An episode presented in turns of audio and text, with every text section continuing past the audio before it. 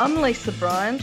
I'm Leanne Gibbs. And I'm Liam McNicholas. And this is the Early Education Show, a fortnightly look at the policy, politics, and practice of Australia's early education sector.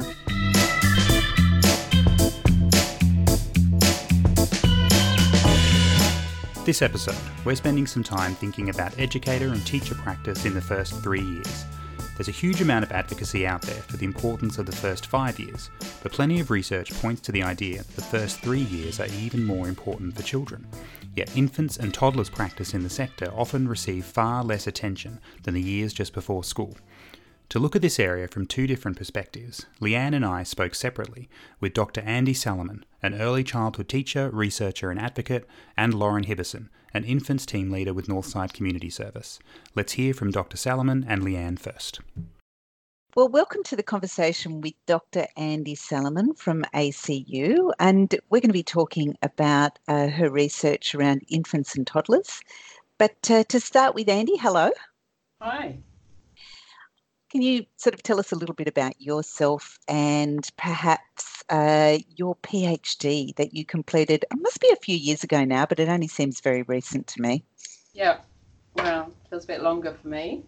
Um, my name's Andi Salamon. I am an early childhood teacher uh, who grew into being a researcher with a focus on infants and toddlers. Um, I'm currently working at ACU, so I work with pre-service teachers, which is excellent. Um, and the focus of my PhD, the focus of my PhD was about uh, how our conceptions of infants' capabilities manifest in our practices uh, and then impact. And when I say our, I mean educators. So I worked with um, educators working in an infant toddler program and uh, the group of babies and toddlers there as well. So I want to ask you a little bit more about that, but I want to also ask you about um, what you just said about going from an early childhood teacher to a researcher. So, yeah. what, how did that transition happen? Well, actually, I realised I missed an important part where I was a director as well. So, I started off as a teacher, then I was a room leader, then I was a team leader. And so, I guess that was that transition. And I, I had worked I started off with preschoolers and then I, I kind of went backwards and I ended up as the room le- the team leader in an infant and toddler program. And it was wonderful because I really got the chance to just be with babies and lead a team working with babies and toddlers, uh, working with families.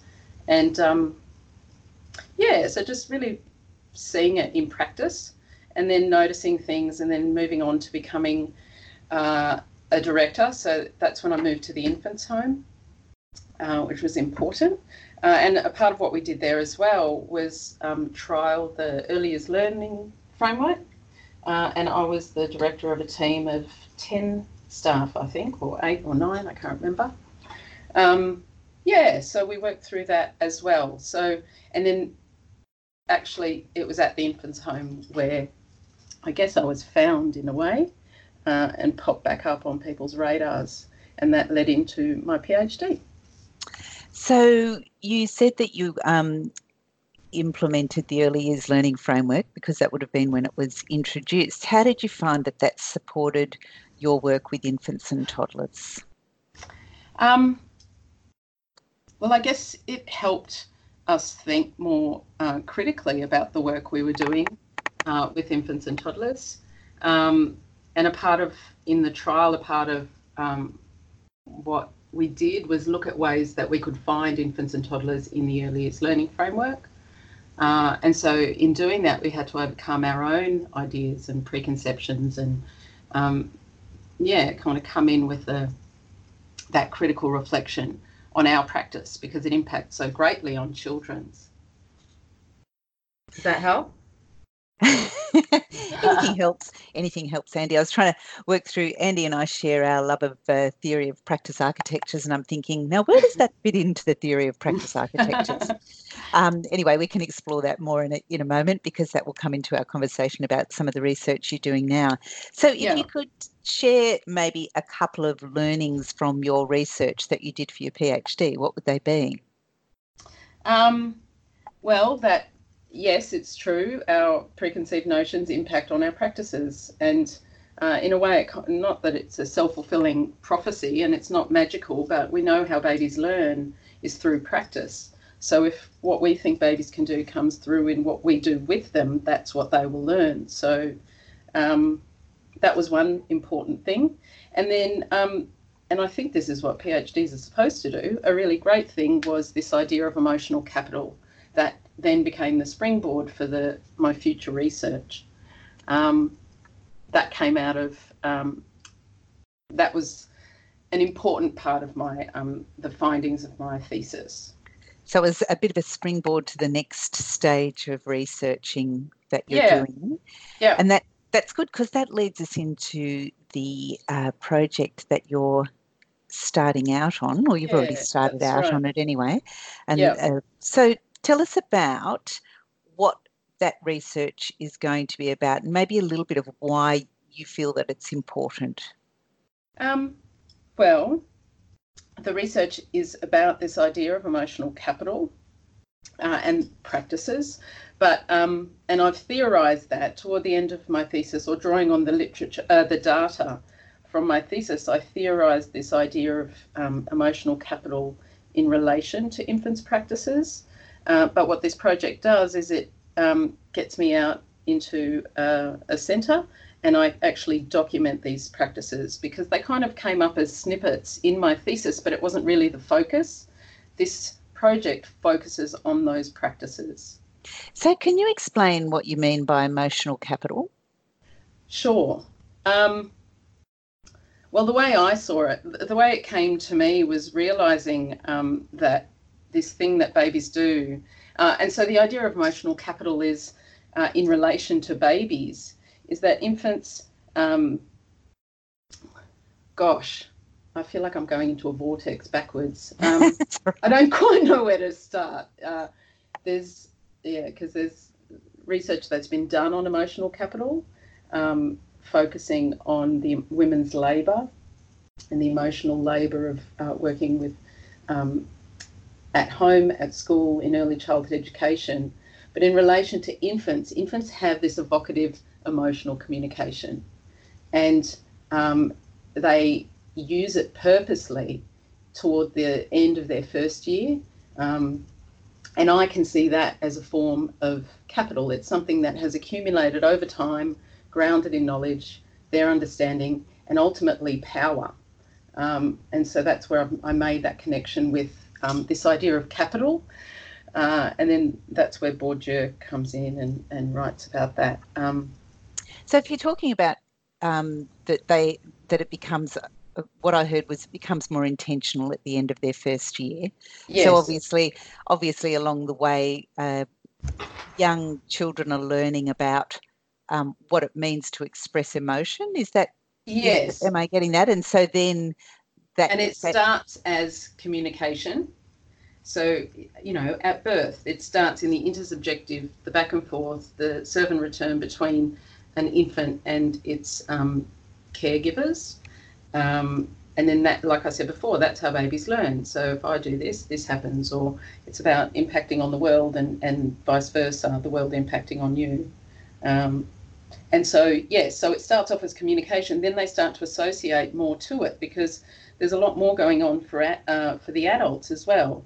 Um, where our own, and that's where I'm, I'm looking at my map, and so I've gone over into the corner about dispositions. So I think it's also connected, like I said, with what we think babies are capable of, um, our own emotional communication, and that's really um, that then gets huge, right? because people come from such diverse backgrounds that that all um, it comes through in different ways. So yeah, and I suppose the the emotional capital is is different for every infant and toddler. I mean, I'm not. I I, I really. I'm probably just. Uh, sort of paraphrasing here because that because the response to that communication is different for each child Yes.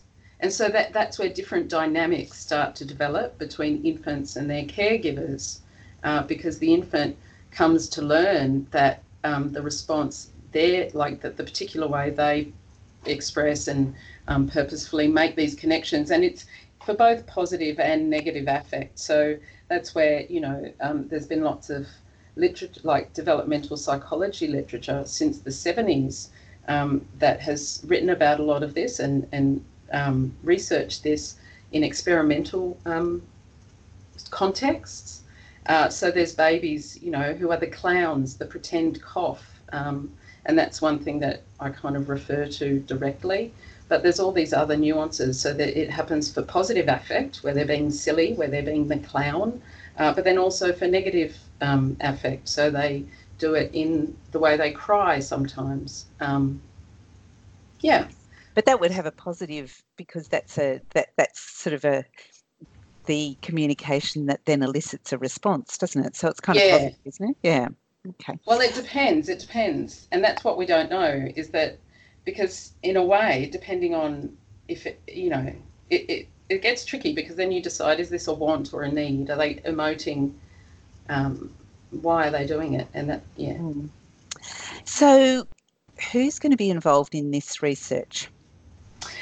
Uh, myself and a centre Oh, let's in hope so. uh, regional New South Wales, um, which is exciting, uh, and uh, centre support, um, who are a part of uh, the project. And how how are you going to go about it? What what's what are your methods here? Um, well, this is where I've kind of referred to, you know, as eth- it's ethnographic research in the sense that I feel like a bit of a native um, in early years learning contexts.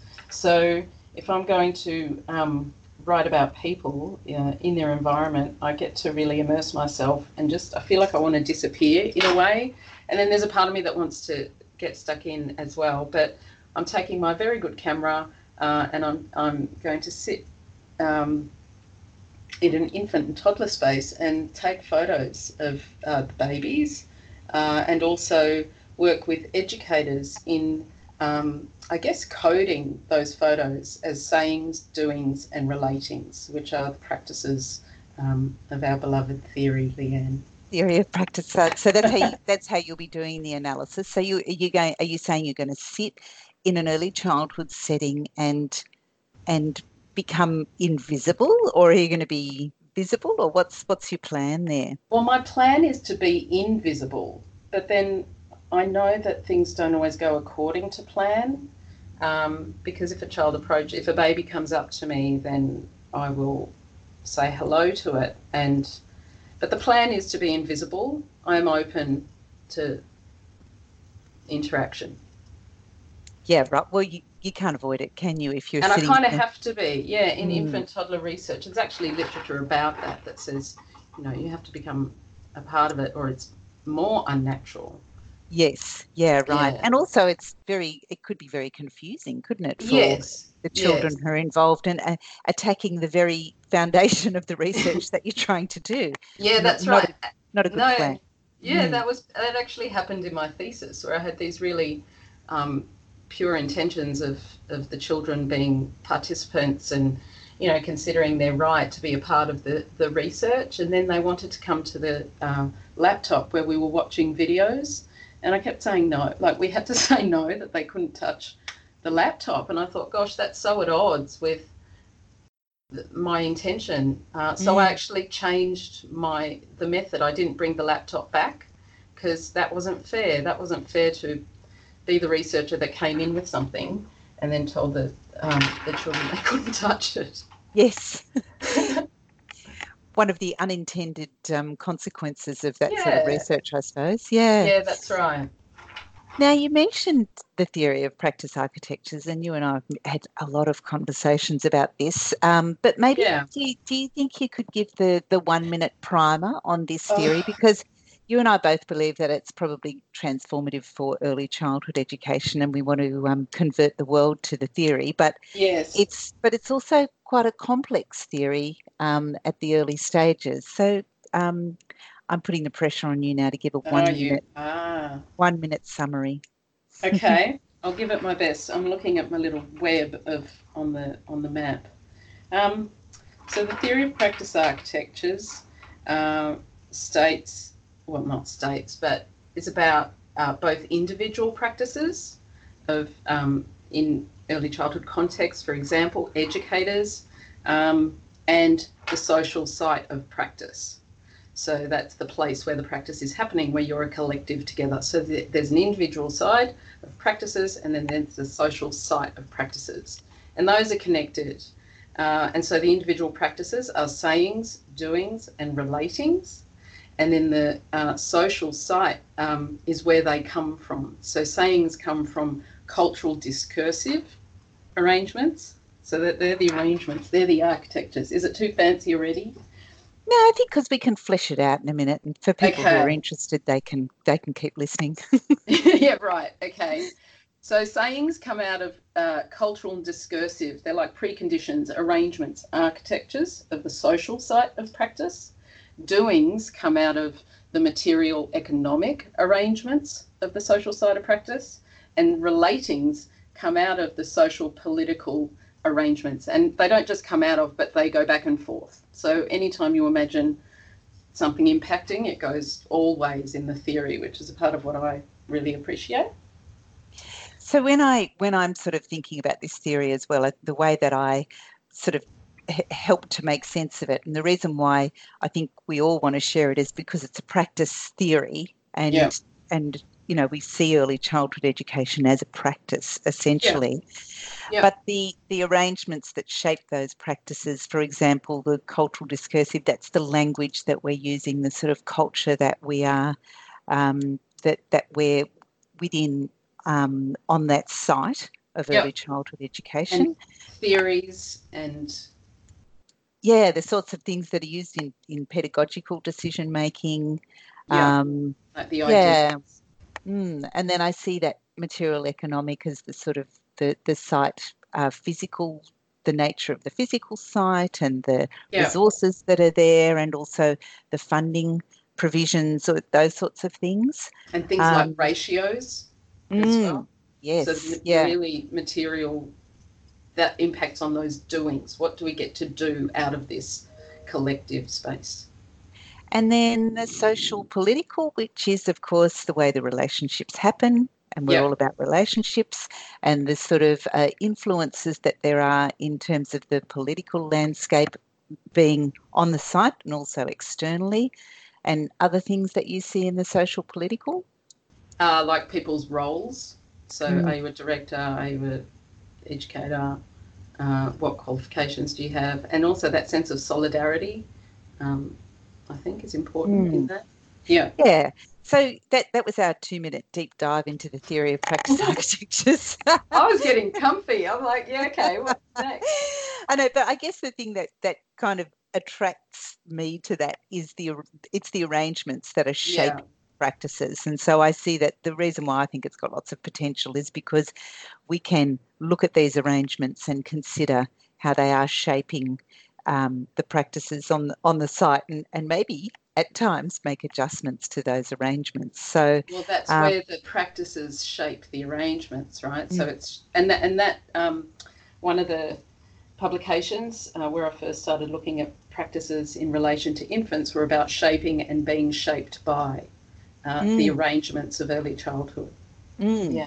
Which is obviously going to have a, a big part of your um, research. So we should probably now try and tune people back in who we lost along the way there, Andi, when, we, when we got all excited. yeah. Um, but I, I guess that there's a couple of um, things that also I would um, like to hear from you is, you know, what do you hope this research, what contribution to the sector you feel this research will make? Um, I think it can really help us understand um, infants' communication better. Um, and I think that's a really important thing because um, certainly in the work I've been doing with pre-service teachers and even in practice, go, thinking backward, um, yeah, I, I don't think babies are understood very well. I think they're largely misunderstood and um, undervalued. Uh, so I think it might help um, bring some awareness in a really tangible way, is what I hope, uh, because a, a part of uh, the outputs are practical resources um, that I create. So, um, yeah, so So, what sort of practical resources? I guess you haven't gotten to that stage of thinking about what those might be, but ideally, what would you sort of um, see as being a, a practical resource? Um, well, uh, using the photos that I take, a part of the plan is to create um, little books that we leave at the centre that we also use uh, in family night. So, one of the things um, that we're going to do is include the community of the centre and also of um, the wider community uh, and invite them in to share the research. So, those books, um, I guess that's one way that um, that's a practical resource, is like a workshop uh, to then present to the community.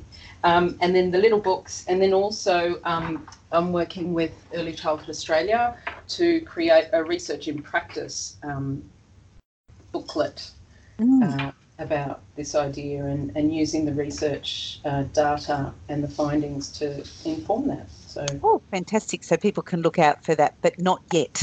yeah, yeah, not, yet. not quite. Need to do the research first. That's right. And how how is it? Um, it is exciting. There's there's obviously going to be lots of things that people can look out for, and I think the um, the the infant, you know, the the infant toddler um, story, I think is really become is really growing, isn't it? In terms of focus so. on infants and toddlers and how we we um, spend our time with infants and toddlers, and who actually spends that time with them as well. I hope so, um, because it's really important. Um, and as I say, I, I, don't think, you know, you think about early childhood education and its value in society generally, it's quite obvious that it's not really valued very highly, evident in the conditions of educators. I think even within early childhood education, um, infant and toddler uh, pedagogy is valued even less. Uh, mm. So it's mm. kind of a similar thing that happens just on that smaller scale. So yeah, I think it's a really good opportunity uh, and certainly long overdue. I know lots of people have been, um, you know, talking about it for a long time. But I th- actually think making connections with developmental psychology is a really useful um, thing and a powerful thing because that's been out there since the 80s, you know, the 70s. Uh, and I just don't think it's it's being used as well as it could to help build up, I guess, the profile mm. and the professional status. And as you say, the need to think about who is in uh, who, who is in an infant toddler space because um, it's important. Yeah, and and what about the um, I, I probably this is a question a bit out of the blue, but what what's the best infant toddler environment that you've ever ever found yourself in or or observed? Oh goodness.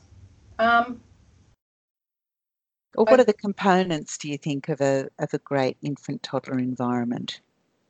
I think it helps um, to start with respect, having you know what is the philosophy uh, in relation to infants in particular, uh, and recognizing their particularities. They're small, they're vulnerable in ways, but um, you know they still have rights, the same rights as we do. Uh, so I think that's an important component. Um, I think also having, and then what that does is it means that people who are with babies give them space to be. I often say to my guys, it's about, you know, space to have a voice with babies.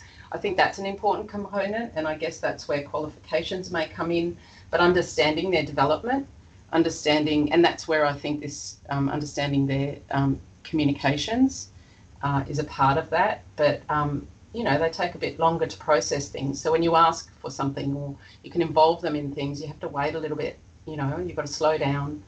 Uh, so that's important. And I think that comes with understanding and knowing babies. Uh, what else?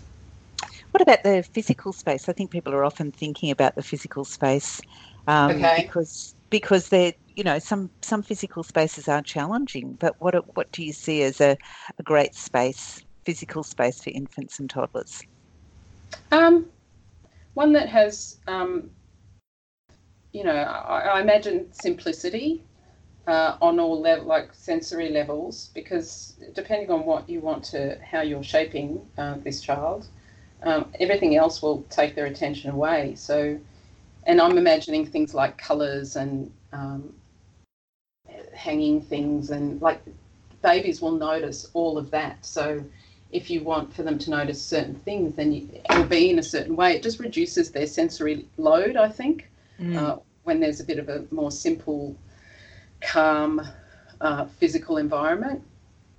Um, and that it's interesting because that's on all levels even so i'm imagining crying babies in the background if there's lots of crying babies then that um, i guess uh, emotional environment um, but you're thinking more physical. Yeah soft things. Yeah, well, I think I think what you're saying about the simplicity is really really interesting um, because you know I think it's a bit of an unknown about exactly well, sorry, unknown to me about what, what exactly is is in that infant and toddler environment, and you see a big um, range of of how that space is in how that space is actually yeah um, filled. So, um, Right. you did just start to say soft things. soft So- things like little baskets with the same thing like when i look at my i want to say that my office is is an infant toddler space but i've got like a little you know bowl of shells so one bowl of shells one bowl of i don't know nuts one of the things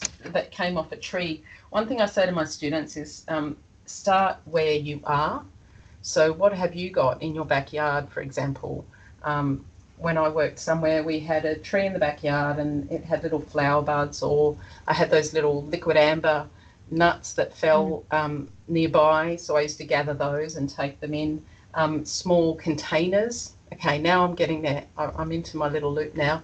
Uh, materials, baskets of material, um, just cut offs that I brought in from reverse garbage. Uh, books, please. Uh, you know, like I'm just thinking of all these different things that, that were in the environments that you were that you were in.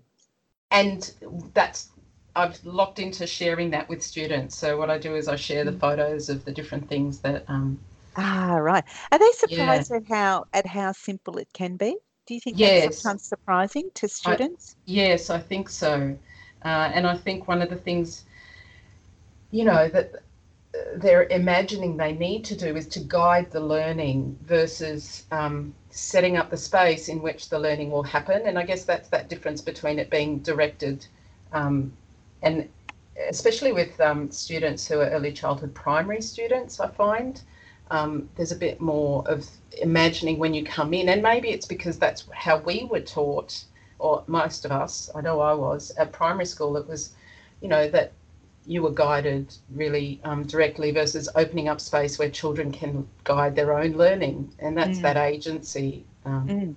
Yeah. Hmm.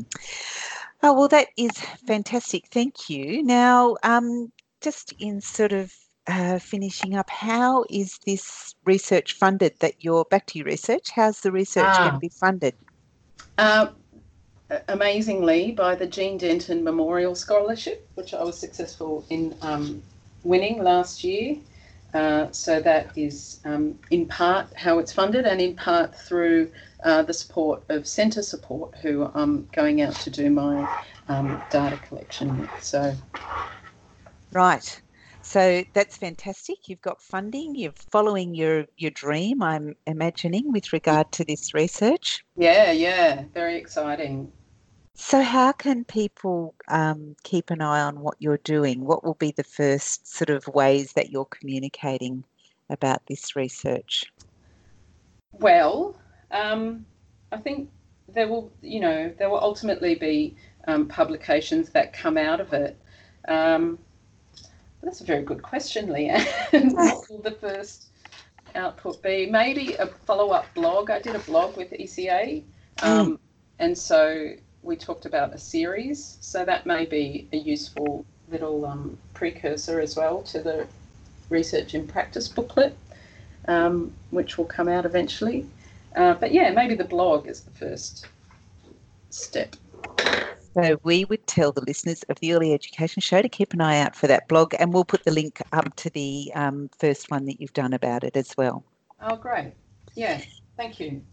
Wonderful. Well, good luck.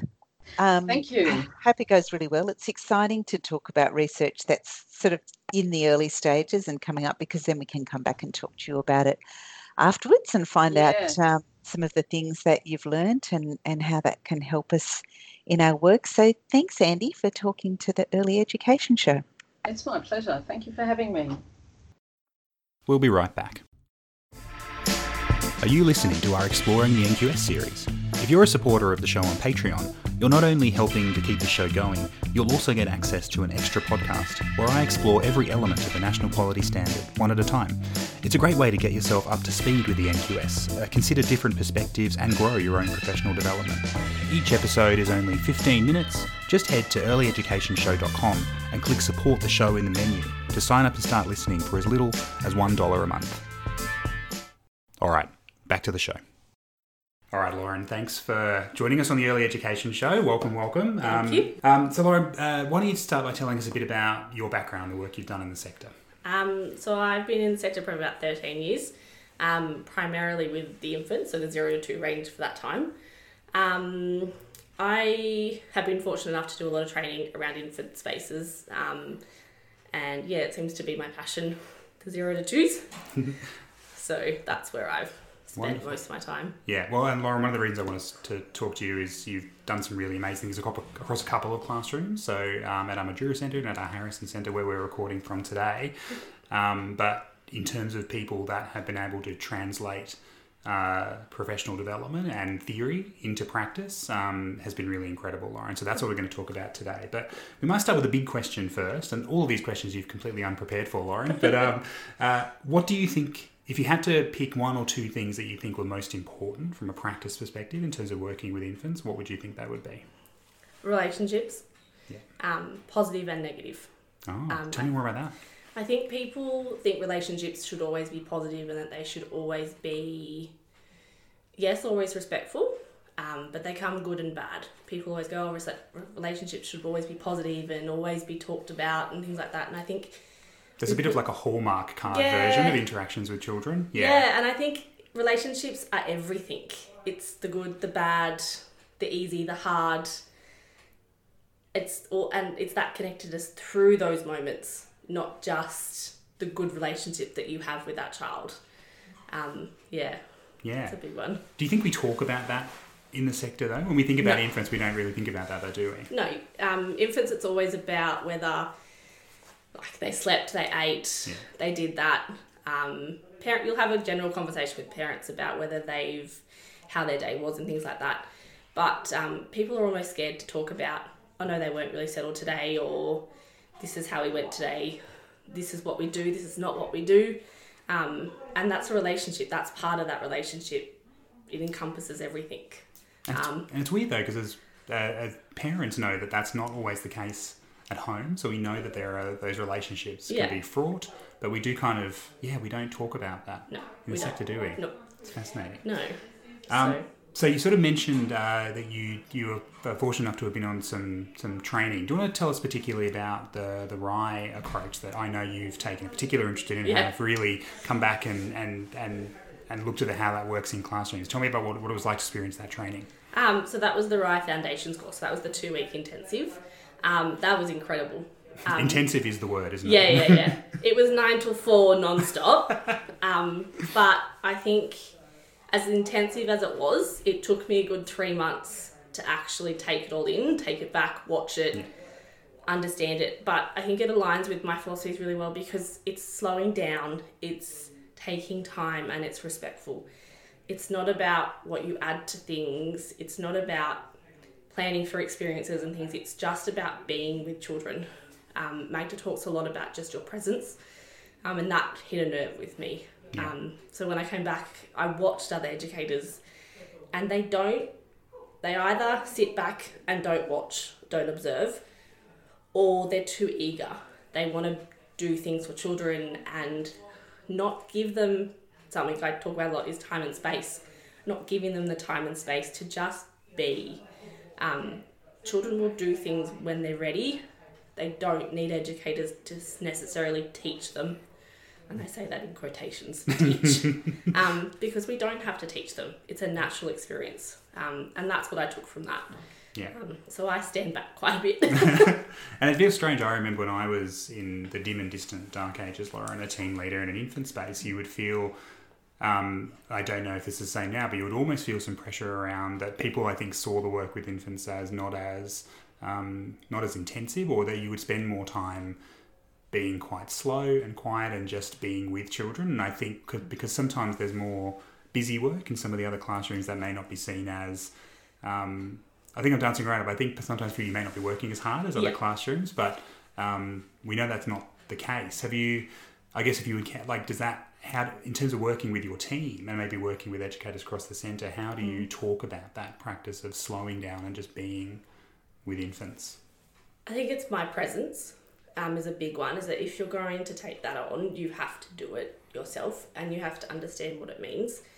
Um, you're right. I think a lot of educators just go on nurseries are just you just get through the day. You hope for a quiet day. You always get a busy day. Um, but yeah, so it's I'm very honest with my educators, um, and I will say you need to stop. You need to sit and just be with children.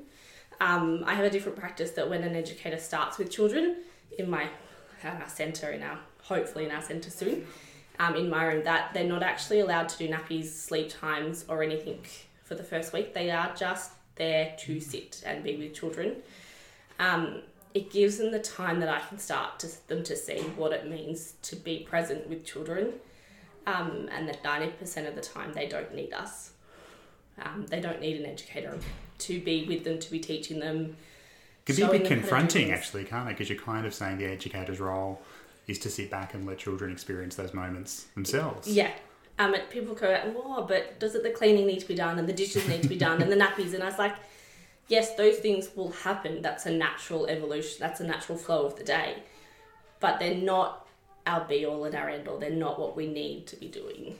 Um, we need to be there for the children, um, and they need they need the time and space to do things on their own. Yeah. Um, we need to let them be. Um, yeah, so that's Yeah. a bit different. Yes. just a bit. I like being different. I've come to learn that's who I am. Yes, that's why you're so welcome at this side. But I think one of the things um, I haven't done the intensive two week training. I've done a much shorter version. But even that for me, I remember this would have been 10, 12 years ago. Um, was quite confronting. So we haven't sort of talked much about the actual RIE. We've just mentioned the terms, but um, Yeah. I might let you talk a bit about your experience actually over those two weeks. So people who haven't done it, it is one of those. Particularly if you work with infants, I'd really recommend it as something that you can convince your uh, your manager or your centre to, to send you. Um, but what I found confronting was it was really we sort of talk about image of child all the time, but often in this quite flippant way, which is around oh yes we like children and they're amazing and they can do great things, but from an infant perspective we're a bit challenged by um, what that means in practice. And once we sort of go through that idea of what that can mean, it sort of puts our previous practice into perspective. And you kind of have to go through this process of going, oh, I probably wasn't as respectful to infants and young children as I Yeah. could have been. But so. Do you want to? Do you want to take us a bit through like a, like a really broad summary I guess, what the RIE principles are about, and then what it was like to sort of just be immersed in that for two weeks? Yeah, a. A small, just a, just a short question. Just a Lauren. short question. Um, it is probably the best thing I've ever done and ever been given the chance to do.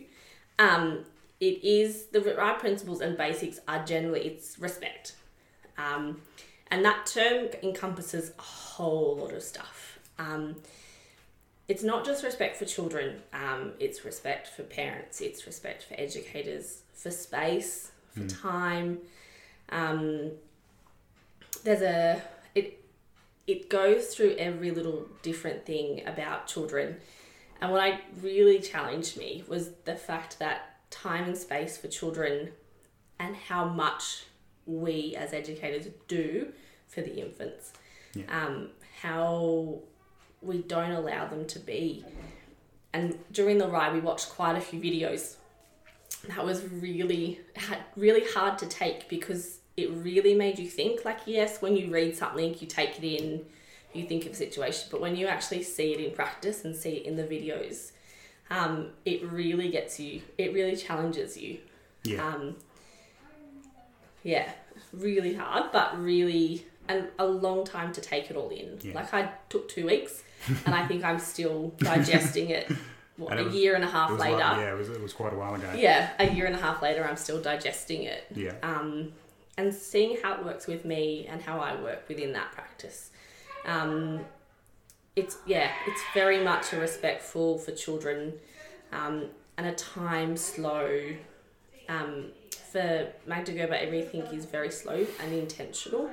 Yeah. Um, nappy changes and food and sleep is an intentional part of the day, but it's all it's a connection part of the day. It's not just about Yeah. oh, it's ten thirty, it's time for your bed. yeah. It's that time to slow, take the time with them, and just allow them to be.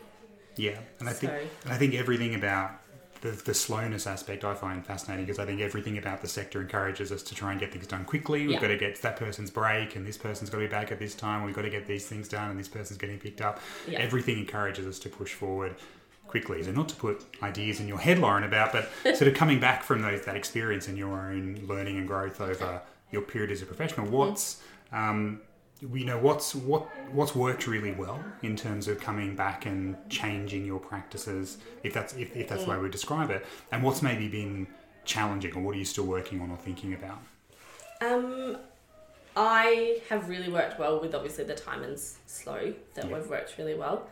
Um, Magda Gerber also talks about something called tarry time. That has been hard for me. Um, it's about giving t- tarry time is when children you give a child uh, whether it's an instruction or an idea, you give them time to take that in, and then they'll come back to you with that. Um, that's really hard for me because you know sometimes you are just want to get things Yeah. done, and I just have to go no wait, slow down, Yeah. give it a minute, and then move on. yeah Um, and I think it's also like other educators, like getting them to see how important yeah giving children time is. because they haven't had that experience which is No. the two week intense so you're trying to sort of translate something that was such a important experience Yeah. yeah And when, especially that um, Sharon, our teacher, she was so good at putting things to you and making you think about them that it's hard to then put that in your own head and get it out again. yeah Um, but I think it's also through my practices. So the educators within my space see how I am with children, um, see how I speak to children, um, and they pick up on that, and then we work through it um, Yeah. with that. Um, I'm pretty very lucky that a lot of my educators are very good at coming to talk to me about things and uh, why did you do that or yeah what's this. Um, yeah. Are, are there lots of discussions in the classroom? Because I think, although I think it's the most important part of our work, which is actually the interactions and engagement with children, we spend endless time talking about documentation and um, you know in, inclusive practices and Yeah. you know all this other stuff. But actually, when you break everything down, the core of the work is just educators engaging with children. Yeah. But I think it's a thing we talk about the least because I think sometimes they can be confronting conversations when you're talking with people about Their practices. yeah. Yeah. So how, you know, as a team leader and as someone who's leading that process for a team of, um, you know, the, the incredible educators who work here, how how do you approach those conversations with people? Um, I probably do it a little bit forcefully. um, I think everyone's too scared to say what they believe. Um, if you if you believe in something, then you have a reason behind believing it. And I don't just say things because I go, oh well, that's how I want it to be. I have practiced it. I've done it. I see how the children respond to that, and that's why I would like that in place Yeah. um, it, you just have to have those conversations with educators and especially and they have to be constant Yeah. if you have a one-off conversation with somebody about something they're not going to remember it and nor are they actually going to feel like it's respectful because it's a one-off Yeah. whereas we have we don't necessarily have a team meeting per se it's just throughout the day Yeah. Um, I'll see someone that someone does that I'm not sure about, and I'll wait till that interaction's finished, and then I'll go and say, "Oh, what happened there?" And they'll go, "Oh, yeah, I know it wasn't good. We'll work through this." I was like, "Okay, well, let's try this way next time." Or um, also, my other educators, when I'm not there, I know that they'll do that Yeah. because that's the what's the word I'm looking for. Just that's just what Embedded? I've, yeah, exactly. That's Yeah. what I've embedded into them. That you have to ask those questions Yeah. Because if you don't ask those questions, the only people that miss out are the children. Yeah. Absolutely. It's not about educators. The only people that miss about are the children because Yeah. the educators aren't picking up. And it's not bad interactions either. It's good ones. Yeah. It's hard ones. It's all of it. Wow. Um, mm, So, Lauren, if you think back to, um, you know, maybe your first role working in working with? I don't know if it was working with infants in your very first role. No, it wasn't. If I can think back that far, it was can. preschoolers. Oh wow! Um, maybe thinking back to your first role working directly with infants and thinking to today, you know, what would you think has been the biggest change, or how has your thinking changed about children and, and infants in that time? What do you think is the big difference between then and today? I think it's just that they're so much more capable than we give them credit for. I think when I first started, it was all about the time of the routines and, in an essence, making parents happy. Yeah, Um, yeah, time and routines. It's not about that. Um, children are more than capable to do everything on their own, um, whether they're five months old or whether they're two and a half. It doesn't matter. Um, I give, I, yeah, since I first started, I really believe that children will do everything when they're ready. Um, there's no need for educators to push children yeah, for any form of reason. Um, yeah, self help, the big one as well. So I, yeah, when I first started, I was absolutely ten thirty bedtime, twelve o'clock lunch. Let's get through it. Let's do it. Um, but I see, I've seen it grow, and I've seen it go back as well. So like yeah, we, we went forward and then we went back for a bit, and then we're going forward Yeah. again. Um, yeah. And that's the nature, I think, of the of the sector because there are there are operational Yeah. requirements that have to be met. That will always um, create challenges for those things. Always, Yeah, you just, you, I think you have to learn that it's okay to go back. yeah, and then move forward again. Like definitely after my RIE training, I sort of got stuck for a while just doing the same old thing Yeah. because it was a lot of information. yeah, And I think that's with every any training you do. And then three or four months later, yeah, you can, are then able to process it and enact it. Yeah, Find what works for you. yeah, There are some things in the RIE that didn't work for me, but there are others that have completely changed Yeah. my work. Okay. Um, so yeah, Now this is an audio podcast, Lauren, which makes some of these questions a bit tricky. Yeah. But um, you know, you're the the, the classroom, um, which is only a few feet away from us here in Mm-hmm. the office, is you know beautiful.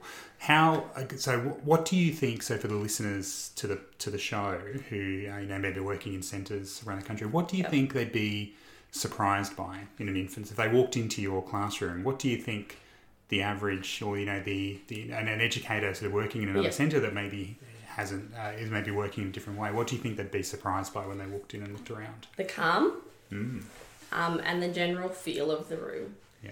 Um, I I don't believe that in their nurseries there's any need for a busy day or a crazy day. Um, we don't have those anymore. Um, You know, no one's going to believe Yeah, you. Yeah, I know. I'll go and get them They're down the hall and tell you. um, it's very calm. It's very, and also maybe also responsive. Um, so my environment really allows children to do things when they need. Everything is available at children's level, as much as a nursery can be. Yeah. Um, it allows children to move through the spaces as they're ready to. Yeah. Um, there's no set times for anything. So it's very inclusive and responsive to children's needs. Yeah. Um, always open to everybody. Um, as I said, children will go to bed when they're ready. They'll eat when they're ready. Um, and it also allows for that. So like we often think, oh no, don't want to drink bottles down children's level because it's too hard. It's too messy. It's messy, but that's part of our job.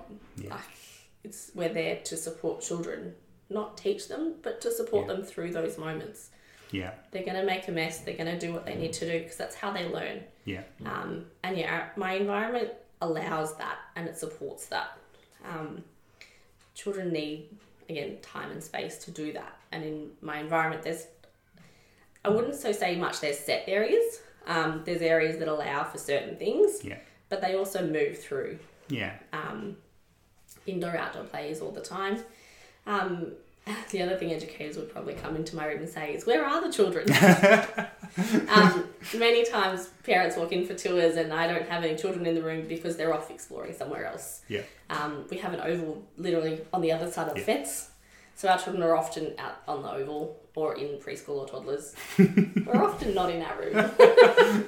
That's why the room's so calm. It's just exactly. they're often, they're often no, not in there. there. Um, oh, that's interesting. So, because I think um, when I think of other centres I've worked at, and I've encouraged um, things like fences to be taken down. Um, in outdoor areas, so you would often have segregated. You would have an infant's outdoor area and a toddler outdoor area. We, I think I can't remember if it was last year or the year before, but the gate between so the, the the outdoor design at Harrison is a bit weird. Yeah. But there was a gate between an infant outdoor area and a preschool area, and a Yeah. toddler's got a whole other area. Yeah. And that gate was taken down. Now I think the common response people would be thinking there was, and I know you weren't here for that decision. Yeah. You work with it now. Um, the con is oh you know the preschoolers all run over the the infants and you know Yeah. the infants you know can't you know won't be able to be protected out there, but they they regularly access different parts of the centre here. And what's been your Yeah. experience with that with with children? Oh, they love it.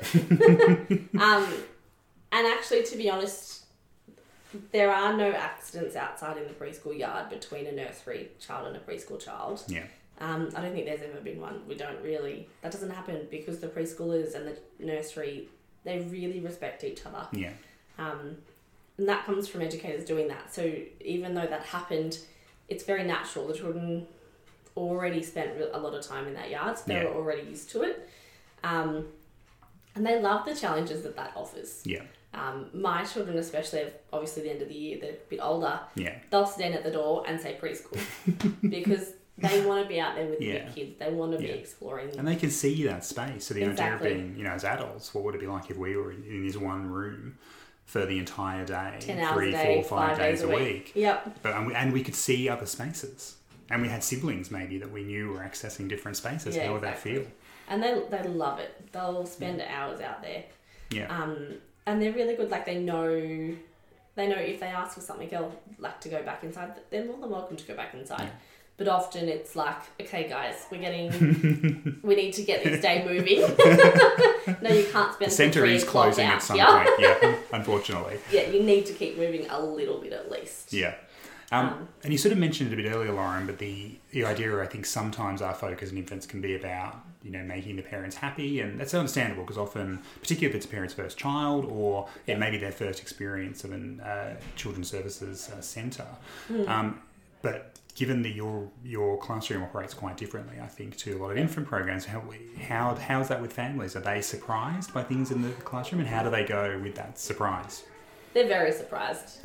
um, uh, we often do tours and they're like, oh, they use glass. Or they go to the preschool room. Uh, don't the big kids hurt them and things Yeah. like that. Um, it's about being upfront with my parents at the start. Yeah. You can't, once a parent started six months later, go, oh no, this is what we've been doing for Yeah. so long. And they go, oh, but that's not what I No was one told told me at the that. start Yeah. they must be told up front. Um, Northside has a very big policy of orientation as much as you can beforehand, and that allows us the time to talk to parents. Yeah. Um, and I said, I, it's probably my personality, but also my the educators in my room are getting very good at being honest with parents. Yeah. Um, there's a level of trust that comes with that honesty.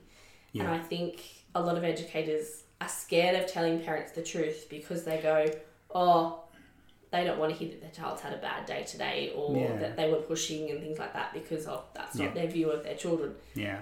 But as you said earlier, that's children, that's Mm. who they are, that's what they do. They're Yeah. meant to test the boundaries, that's how they learn. Yeah. Um, And that's one layer, I think, but I think there's also a layer in the sector because it's a market model where everyone's chasing, we have to get higher high occupancy. Yep. Um, so people go, oh, you know, you can't, well, it's easy You to need tell. Yeah, but, but I think the conversations at Northside, and um, obviously particularly to your classroom, Mm-hmm. are this is the way we do it. It may not be for you, and, and, and the, their families have the right to make that choice. Yeah. But we're not there going, we need these families in at all costs. This is the way we've chosen to do things. And I think that's a bit of a different approach Yeah. as I- well. Most families who come, especially when it's their first child, will I'll often say, "Have you done tours at other centres?" Yeah. And they'll go, "Oh, yes or not yet." Yeah. And they'll say, oh, "I don't know how to choose which one," and I say, "You know which one fits Yeah. you and your child." As you said, our centre may not be right. The Yep. way I do things is very different, and some parents don't. I have I've had parents who've had a tour and then don't come Yep. back, but that's fine because that's not for them. Exactly. I'm not for them, and tho- those parents that do come know where I stand Yeah. and are able to work with me. Yeah. And we end up having a better relationship because of that honesty from the start. Absolutely. Um, as I said, there's that trust with that honesty. Yeah. The good, Yeah. the bad, the ugly. Yeah. Absolutely. Yeah. All right, I'm going to release you soon, Lauren. But um, this is a sort of similar question we ask a lot of the people we talk to. But if you were put in charge of the early childhood sector for a day, Lauren, you could do whatever you wanted. Um, you know, what what's something you would change about the sector that you think could improve this particular area of practice working with you know infants and and and, and you know sort of birth to three? What Mm. if you could change something? What would it be? Time. Time. Just stop running by time. Stop going by the clock. Yeah. Um, I know that educators go home, they've got to go to lunch and things, but there's nowhere that says you have to run by time.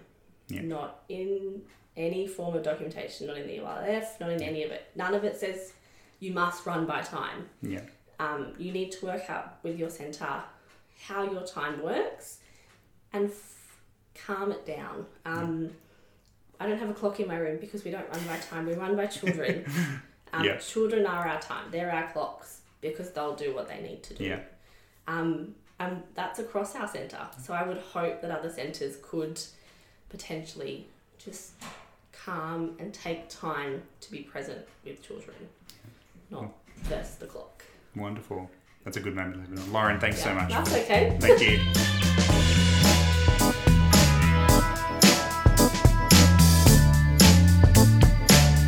You have been listening to the Early Education Show. Thanks to our guest for this episode, Dr. Andi Salamon and Lauren Hibberson. You can find show notes and links for this episode and all our other episodes at earlyeducationshow.com.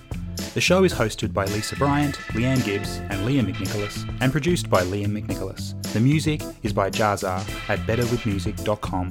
Please subscribe, rate, and review the show in the Apple Podcast Store. It really helps others find the show. Get in touch with us at Early Edu Show on Facebook and Twitter, or send us an email at earlyedushow at gmail.com. See you next time.